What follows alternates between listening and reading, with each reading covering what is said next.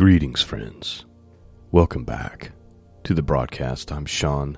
Website is scriptureandprophecy.com. That's where you go to find the archives. That's where you go to support this mission of truth. Well, today we are resuming our study in the book of Romans, and we are ready for Romans chapter 9 this morning.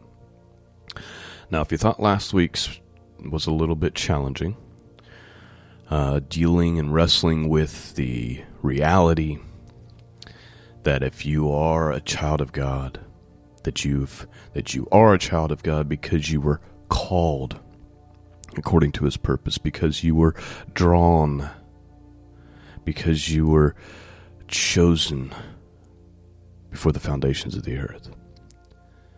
And that is a tough doctrine. Let me just read that little portion out of chapter 8 real quick. Starting with verse 28, he says, And we know that God causes all things to work together for the good to those who love God and to those who are called according to his purpose. For those whom he foreknew, he also predestined to become conformed to the image of his Son, so that he would be the firstborn among many brethren. And those whom he predestined, he also called. And these whom he called, he also justified. And those whom he justified, he also glorified. Now, in chapter 9, Paul's actually going to take it a step further. And uh, he, it, it, if anything, it's more difficult to wrestle with. The reality of how things are. Um, so we're going to read it, and then I'm going to give you a, a, couple sentences from Matthew Henry, and I'm just going to let you kind of chew on it and wrestle with it yourselves. Um, but take to heart what the scriptures say. Now, chapter 9 begins with Paul kind of uh, expressing his sadness for his fellow Israelites, for those who are natural descendants of Abraham. And he even goes as far as to say, I'd give up my relationship with Christ for the sake of the rest of my brethren. Like he's really torn by the sad, sad reality that a large percentage, if not a majority, of his brethren are not coming to Christ. And he's very torn up about that. But then he's going to go back into that conversation about those who are called according to God's purpose. Remember, Jesus said, No one comes to me unless the Father draws him. In other words, you're not seeking Christ on your own, nor are you even interested. But God compels you, God draws you to Him. All right. Stage is set. Let's have a look at Romans chapter 9. It's 33 verses. I've taken the time this morning to pray that God would give me the wisdom, that He would anoint the teaching this morning, and I pray that your hearts are opened and that they'll be pierced this morning. Let's have a look at Romans chapter 9. Just a reminder, he ends chapter 8 with saying all thing, you know, talking about how Christ loved uh, loves us and there's nothing that can separate us from the love of God.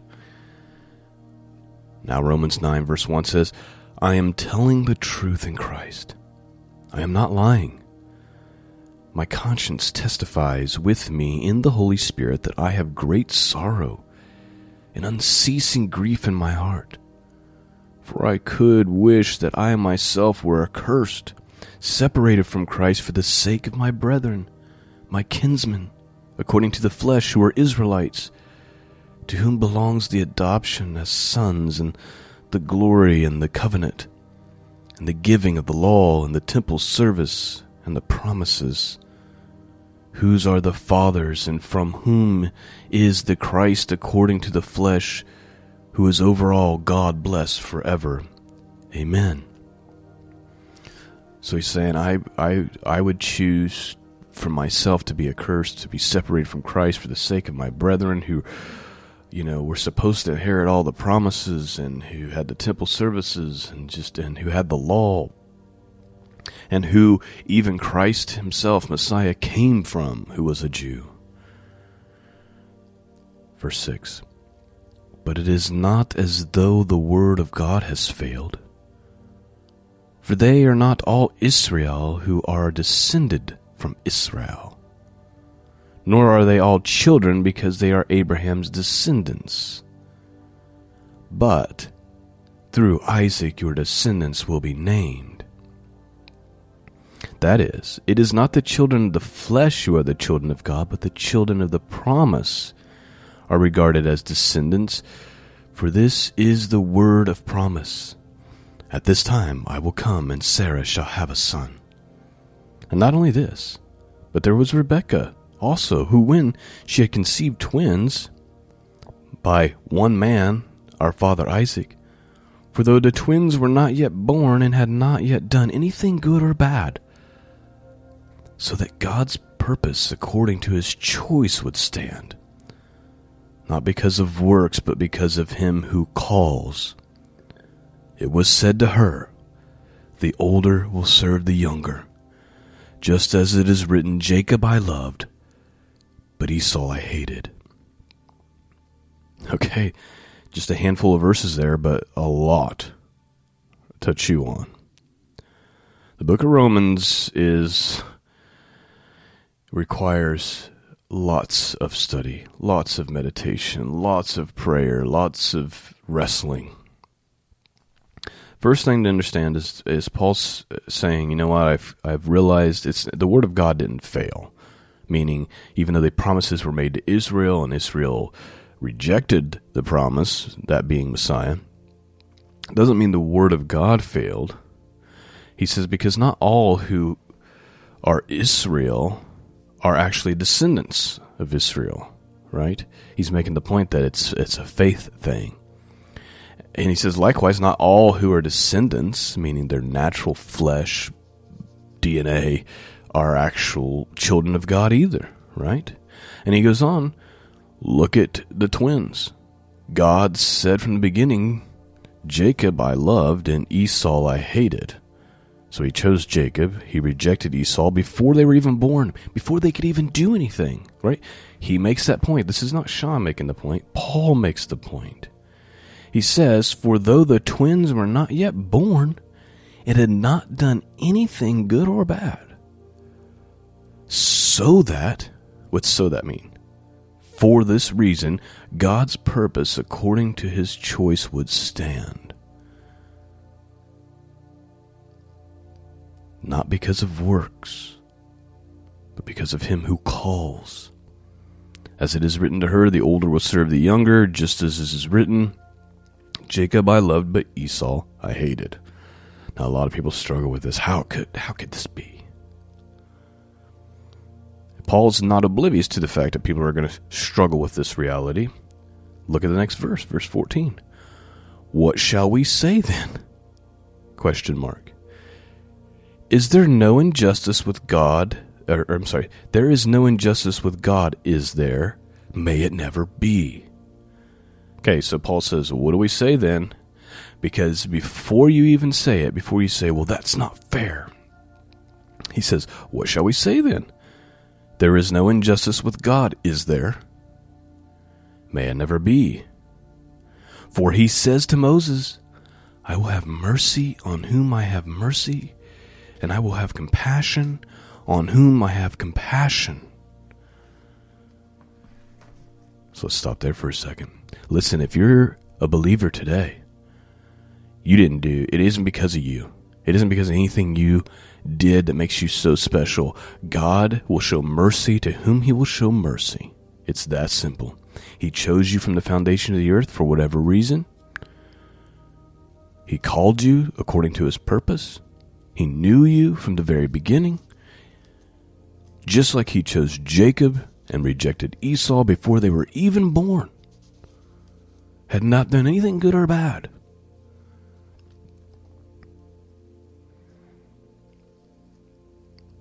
He tells Moses, I will have mercy on whom I will have mercy, and I will show compassion to whom I will show compassion. Why? Because he's God, and because he has a way bigger, deeper understanding than you can. We're like an ant to a man in comparison.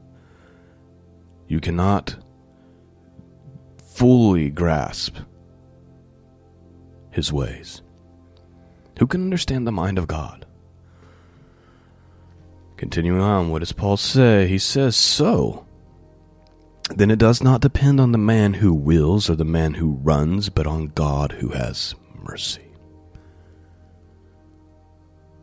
For the scriptures say to Pharaoh, For this very purpose I raised you up, to demonstrate my power in you, and that my name might be proclaimed throughout the whole earth. God said, Pharaoh, your whole purpose is so that my name can be glorified. So then, verse 18, he has mercy on whom he desires, and he hardens whom he desires. Remember?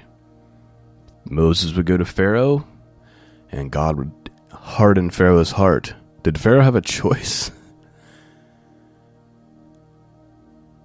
so then, we're to now our human emotions are to come in and we're to again well that's not fair right how could god do that it's not fair did, did pharaoh even have a choice right i mean fair questions but it's it comes from human understanding and human emotion paul not oblivious to that question again the next verse he says you will say to me then why does God still find fault? Who can resist his will?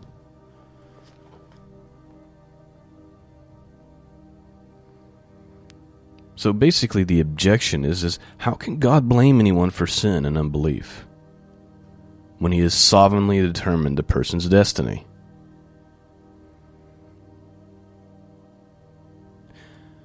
The study Bible I'm looking at well, let me. I'll read that to you here in just a second. So he answers. He he raises the question. You will say to me, then, why does God still find fault? Who can resist His will?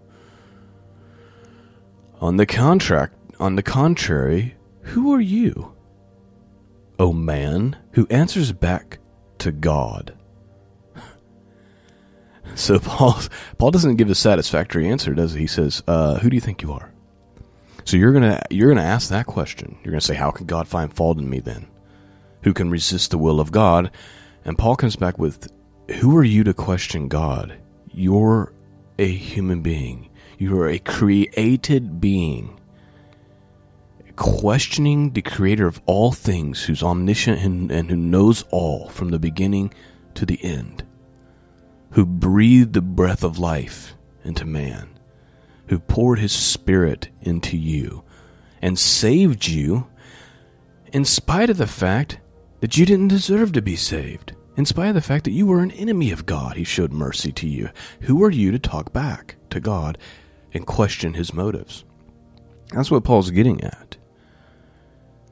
The study Bible says here the nature of Paul's reply makes it clear that he is not addressing those with honest questions about this difficult doctrine but those who seek to use it to excuse their own sin and unbelief. Right? Because someone might say, well, it's not my fault. It's God's fault that I'm a sinner. It's God's fault that I, you know, use, they're going to use God's sovereignty. Listen, listen closely because I, I see this at times with people using God's sovereignty as an excuse to live however they want as an excuse to sin. If that's you, you're on a da- you're in dangerous ground. Paul says, "Who are you to answer back to God? The thing molded will not say to the molder, "Why did you make me like this?" Will it? Right?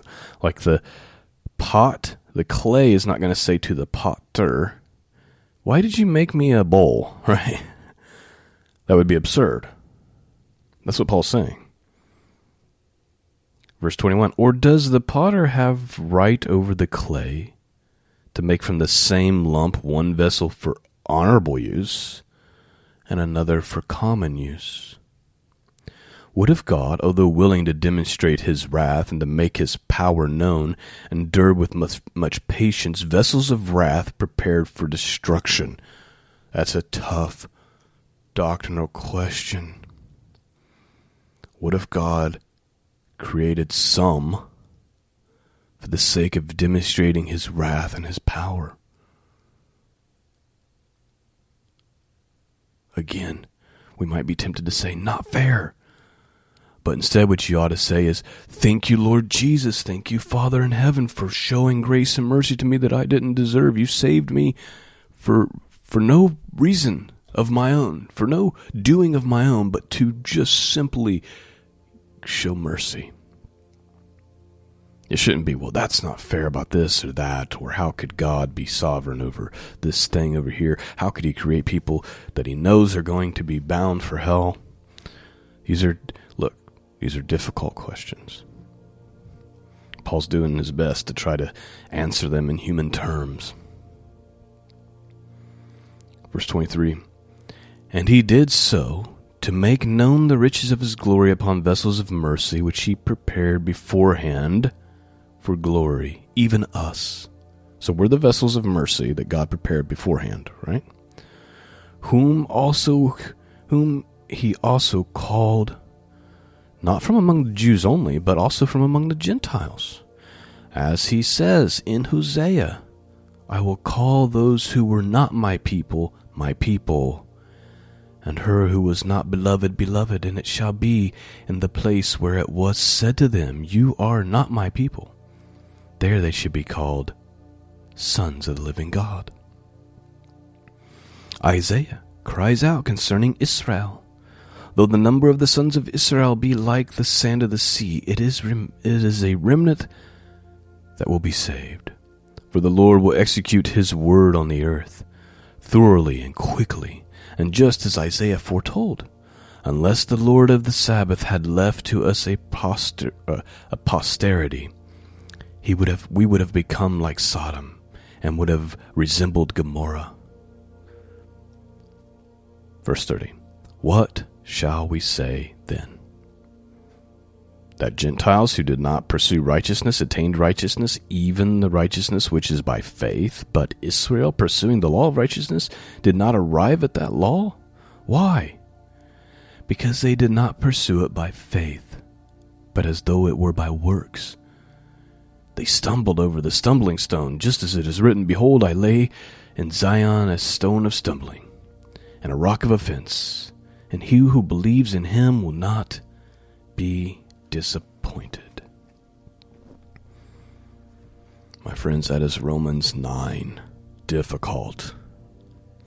But just because something's difficult, and just because maybe we don't like it or or because we struggle with it doesn't make it any less true. It is God's word.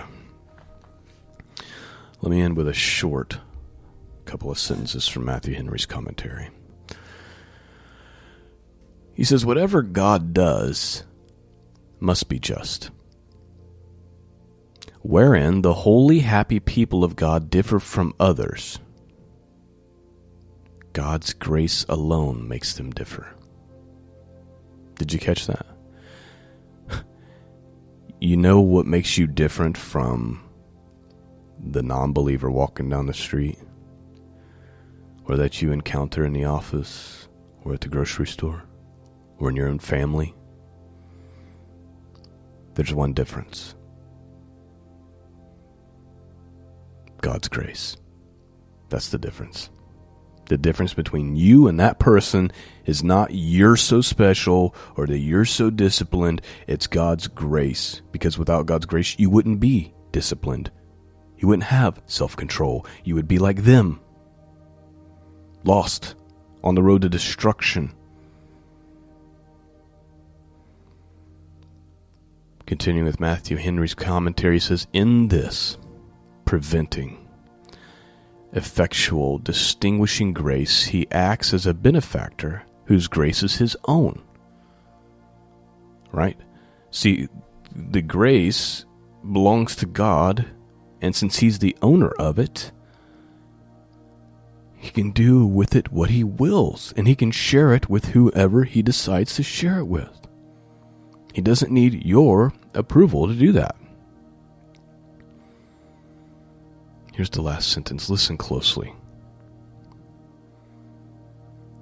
None have deserved it, so that those who are saved must thank God only and those who perish must blame themselves only.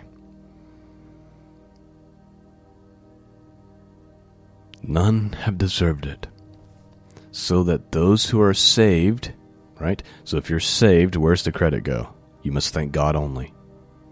Why? Because you didn't deserve it. You don't deserve it, neither does the lost person deserve it. Neither of you deserve it and those who perish must blame themselves only. It's difficult, friends. but this is what the scriptures teach. And you'd have to do some really long walks around and and really you know take some things out of context and you know you'd really have to a la carte the scriptures to deal with Romans chapter 8 and chapter 9 and try to make it not say what it says. And trust me, there's entire de- denominations who do that. There's also people who take it too far, right? They take the sovereignty of God too far, like I mentioned, and now it's an excuse to sin because I can't help it. I mean, uh, God's sovereign over. No. But the important thing to walk away from today is not how could he not save Bob down the street? The question to ask is how could God show mercy to me? Why would He show such great mercy to me? When I get to the pearly gates, I can thank Him and Him alone. It won't be because of anything that I've accomplished. My works are but filthy rags before the Lord. This is not to say that we don't work or that we don't put forth effort. We're talk, I'm talking about salvation alone. None of us have deserved it. So those of us who are saved must thank God only, and then those who perish must blame themselves only. Thanks for listening, friends. By the way, thank you for supporting the podcast. This couldn't happen without your generosity and your kindness and your grace to me. So thank you. If you want to support this work, uh, links are on the YouTube channel, or you can just go to scriptureandprophecy.com. There's a support tab at the top with all the options. Thanks for listening. Thanks for your prayers. Peace and grace be with all of you. And until next time, God bless.